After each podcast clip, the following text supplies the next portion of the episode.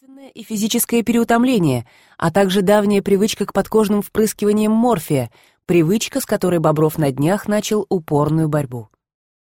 Теперь он сидел у окна и маленькими глотками прихлебывал чай, казавшийся ему травянистым и безвкусным. По стеклам зигзагами сбегали капли. Лужа на дворе морщила и рябила от дождя.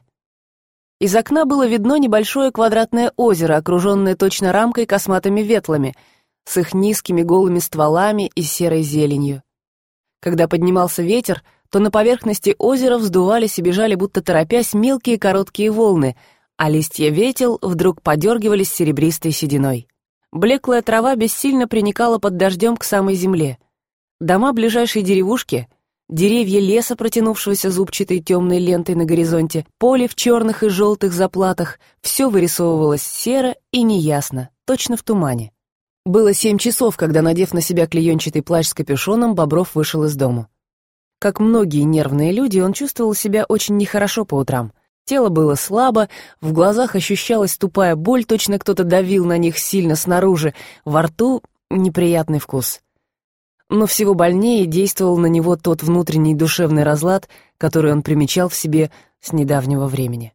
Товарищи Боброва, инженеры, глядевшие на жизнь с самой сложной, веселой и практичной точки зрения, наверное, осмеяли бы то, что причиняло ему столько тайных страданий, и уж во всяком случае не поняли бы его.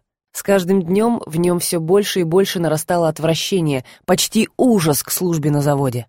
По складу его ума, по его привычкам и вкусам ему лучше всего было посвятить себя кабинетным занятиям.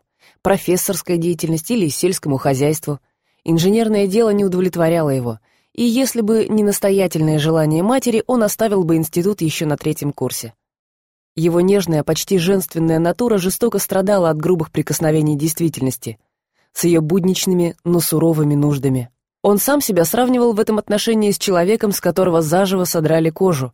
Иногда мелочи, незамеченные другими, причиняли ему глубокие и долгие огорчения.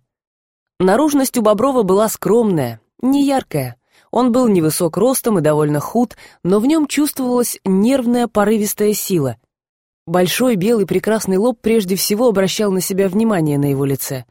Расширенные и притом неодинаковой величины зрачки были так велики, что глаза вместо серых казались черными. Густые неровные брови сходились у переносия.